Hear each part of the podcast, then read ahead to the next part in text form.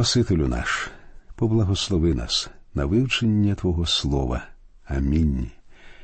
Дорогі наші друзі, ми продовжуємо вивчення книги «Вихід», що розповідає про те, як народ ізраїльський був виведений із землі єгипетської. Минулого разу ми зупинилися на 22-му вірші 15-го розділу, в якому говориться про те, що після 3 днів подорожі пустелею в ізраїльтян закінчилися запаси води, а знайти джерело вони не могли. В Єгипті народ ізраїльський мав усього вдосталь, у тому числі і води. І раптом, перейшовши через Червоне море, діти Ізраїлеві стикнулися з труднощами. Води більше немає. Єгипетські водойми залишилися в Єгипті, а тут вони не знайшли ніяких джерел свіжої води. Мені здається, саме це переживають всі діти Божі, коли народжуються згори. Отримавши спасіння, віруючий раптом виявляє, що єгипетської води йому більше не вистачає. Настає період справжньої спраги, про яку апостол Павло в 7-му вірші 3-го розділу послання до Филипян говорить так. «Але те, що для мене було за надбання, те ради Христа я за втрату вважав». А в 10-му вірші цього ж розділу Павло говорить про велику спрагу, про непоборене бажання пізнати Христа, силу Його воскресіння, участь в муках Його, уподоблюючись Його смерті. Саме це бажання відчувають всі діти Божі після того, як отримують спасіння. Зараз я хочу розповісти вам про те, що одного разу сталося зі мною. Я добре пам'ятаю, що Бог сказав мені нести служіння пастора. Я тоді дізнався, що таке спокій Божий, який дає віра у Христа. Я хотів стати пастором, але працював тоді в іншому місці. Я щиро присвятив своє життя Господу, але разом з тим вирішив, що не відразу буду поривати зі старим життям, а поступово. Якось я пішов в те місце, куди не слід, і просто думав, що я постою трохи, походжу, поговорю зі знайомими, а потім вийду. Зрештою, я зустрів одного чоловіка, що працював зі мною і який затаїв на мене образу. Справа в тому, що мене підвищили по службі раніше, ніж його, і цього він ніяк не міг мені простити. Я тут був зовсім невинний, адже не я був керівником цієї установи або хоч начальником відділу кадрів, але все одно я став його ворогом. Він з тих пір не пропускав нагоди вколоти мене. Того вечора він побачив мене і сказав: «Так, тут якраз підходяще місце для священика», і додав кілька образливих слів, щоб мені було зрозуміліше. Я трохи подумав і згодився з ним. І як побитий собака, я вийшов звідти.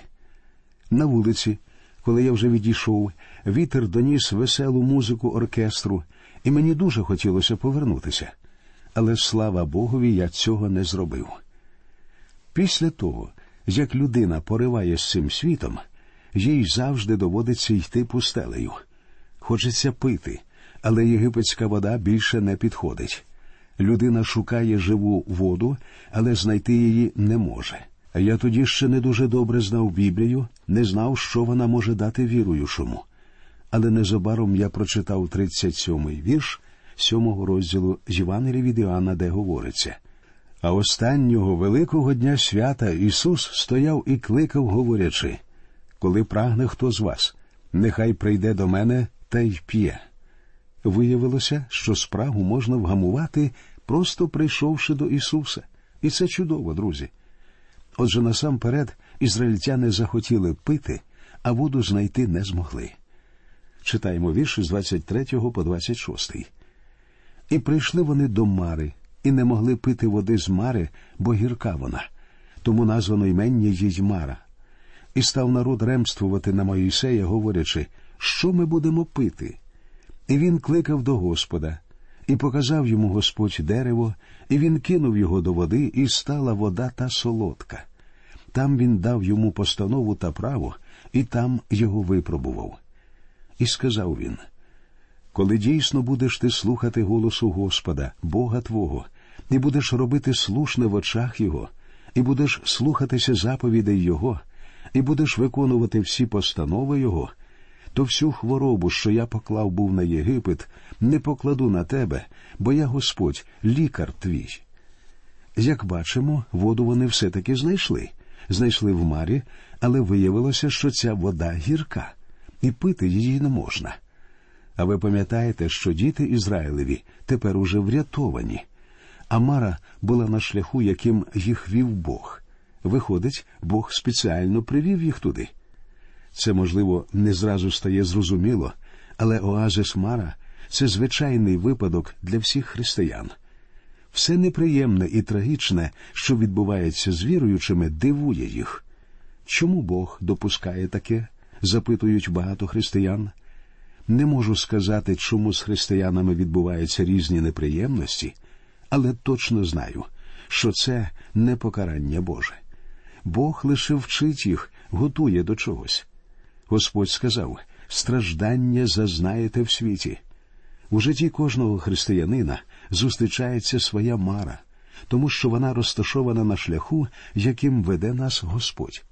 Хтось сказав, що всі наші неприємності допущені Богом. Я вже на своєму досвіді переконався, що це правда. Є безліч прикладів цього. Я ніс служіння пастора в одній церкві, і молодіжною роботою там займалася молода жінка. Вона була зовсім сива. Якось я запитав її, чому вона сива. І вона розповіла, що була заручена з найвродливішим юнаком у церкві. Вони вже готувалися одружитися, але його призвали до армії, послали на війну, і він загинув. Тоді вона і посивіла. Такою була її мара. Друзі мої, у житті багато розчарувань, бід і смутку. Всі ваші плани можуть розсипатися. Наші мари чекають нас, і нам їх не уникнути, як би ми не намагалися.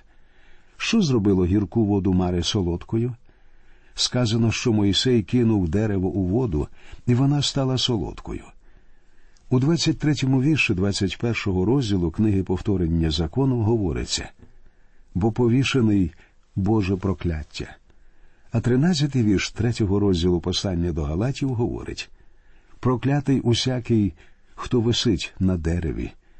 Ісус Христос був розп'ятий на хресті, і саме дерево, з якого був виготовлений цей хрест, робить солодкою всю гіркоту життя. Христос поніс смертельне покарання за всіх людей і позбавив смерть її сили. «Де, смерте, твоя перемога? Де твоє, смерте, жало?»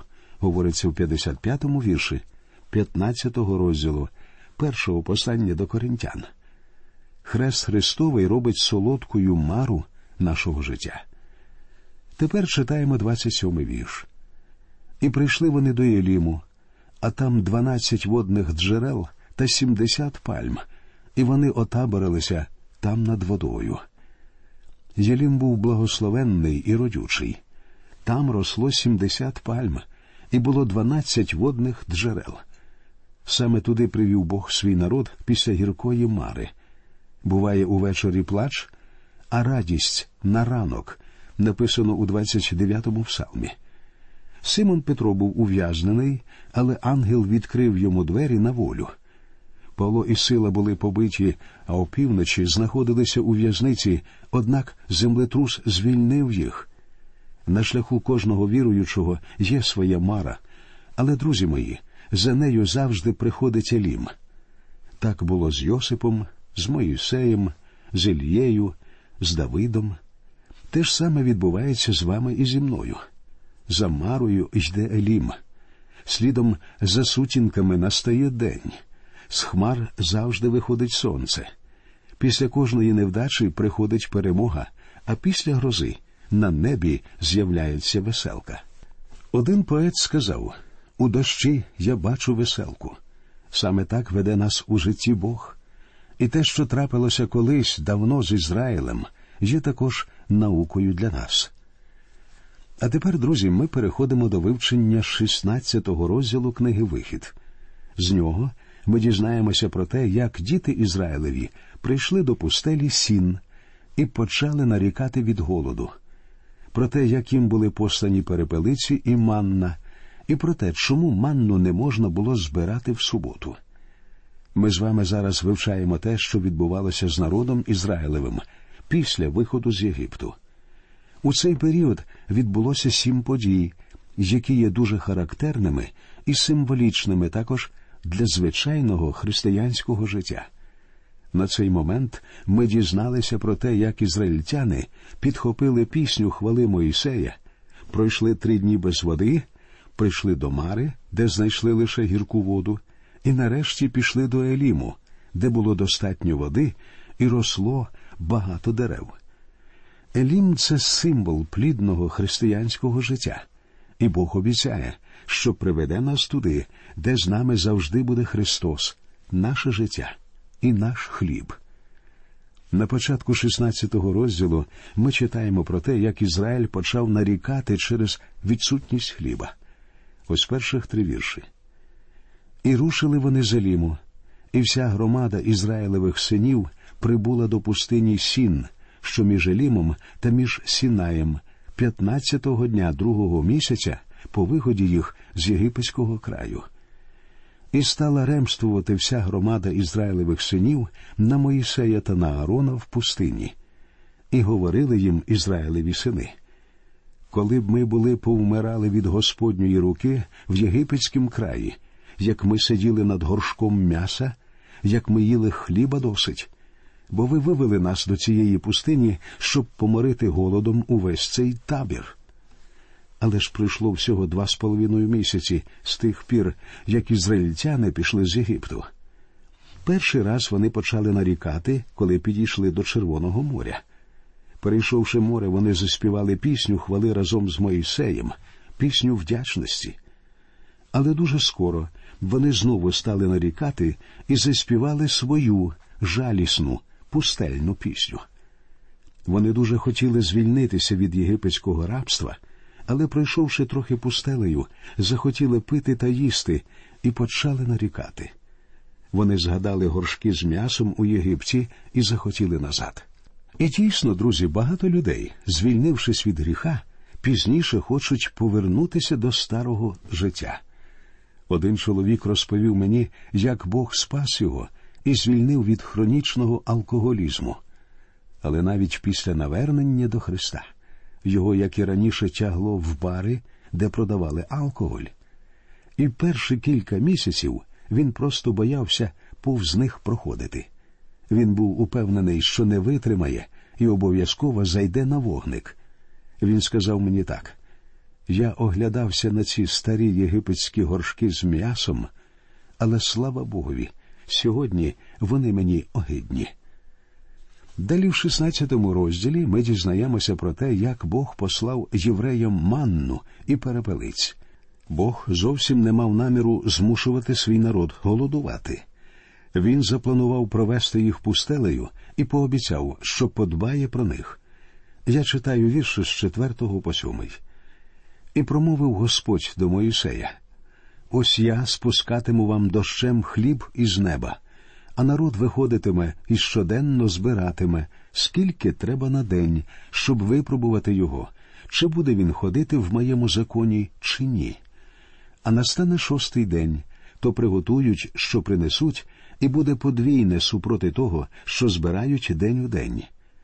І сказали Моїсей та Аарон до всіх Ізраїлевих синів: настане вечір, і ви довідаєтеся, що Господь вивів вас із єгипетського краю. А настане ранок, то побачите славу Господню, бо Він почув ваше ремствування на Господа. А ми що ви ремствуєте на нас?» Як бачимо, Мойсей і Аарон запитують ізраїльтян: чому ви нарікаєте на нас? Ми ж прості люди і зробити нічого не можемо. Ми не можемо нічого вам дати. А Бог чує вас, і ви побачите славу Божу. Щоразу, коли Ізраїль мав проблеми, являлася слава Божа. Читаємо тепер 8-й вірш. «І сказав Моїсей: довідаєтесь, як увечері Господь дасть вам м'ясо на їжу, а рано хліба на насичення, бо почув Господь ремствування ваші, що ви ремствуєте на нього. А ми що? Не на нас ремствування ваше, а на Господа». Може так статися, що й вам захочеться поскаржитися на те, що відбувається у вашій церкві. Але колись задумайтеся, а на що ви збираєтеся нарікати? На свого пастора? За те, що він, на вашу думку, обділяє вас увагою? За те, що він не помітив вас і не подав вам руки тиждень тому? Чи на те, що він давно не заходив провідати вас? Але задумайтеся, чи на нього ви нарікаєте насправді? Я читаю далі вірші з 9 по 13. «І сказав Мойсей до Аарона: скажи всій громаді Ізраїлевих синів, наблизьтеся перед лице Господа, бо він почув ваше ремствування». І сталося, коли говорив Аарон до всієї громади Ізраїлевих синів, то обернулися вони до пустині, аж ось слава Господня показалася в хмарі. І промовив Господь до Моїсея, говорячи: «Я почув ремствування Ізраїлевих синів. Промовляй до них, кажучи: під вечір будете їсти м'ясо, а рано насититесь хлібом, і пізнаєте, що я Господь, Бог ваш». І сталося ввечері, і знялися перепелиці, і покрили табір. А рано була верства роси навколо табору. Як бачимо, Бог дав ізраїльтянам не лише манну, але й послав перепелиць. Тобто він наситив їх і хлібом, і м'ясом. Манна стала їжею ізраїльтян на весь час їхньої подорожі пустелею. Більш докладно про неї розповідають наступні вірші. «І піднялася верства тієї роси, аж ось на поверхні пустині щось дрібне, вузькувате, дрібне, немов поморозь, на землі.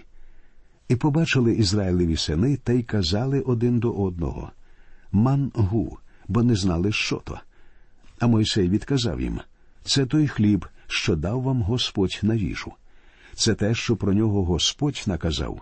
Збирайте з нього кожен у міру їди своєї, гомер на голову, за числом вашим». Збирати манну можна було не більше тієї кількості, яка була потрібна на один день. Читаємо далі 17 і 18 вірші. «І зробили так Ізраїлеві сини, і назбирали хто більше, а хто менше, і зміряли вони гомером, і не мав зайвого той, хто зібрав більше, а хто зібрав менше, не мав нестачі. Зібрали кожен у міру своєї їди». Як бачимо, люди не отримували більше того, що їм потрібно було. Читаю вірші з 19 по 21. «І сказав до них Мойсей: нехай ніхто не лишає з нього до ранку. Та не послухали вони Мойсея, і дехто позоставляли з нього до ранку, а воно зачервивіло і стало смердюче. І розгнівався на них Мойсей. І збирали його щоранку, кожен у міру своєї їди, а розігрівалося сонце, і воно розставало». Манну потрібно було збирати щоранку. І збирав її кожний, тому що це повинно було стати глибоко особистою справою для кожної людини. Манна символізує Господа, Ісуса Христа, як хліб життя. І вірші з 32 по 35 шостого розділу Євангелії від Іоанна підтверджують це. «А Ісус їм сказав: по правді кажу вам, не Мойсей хліб із неба вам дав.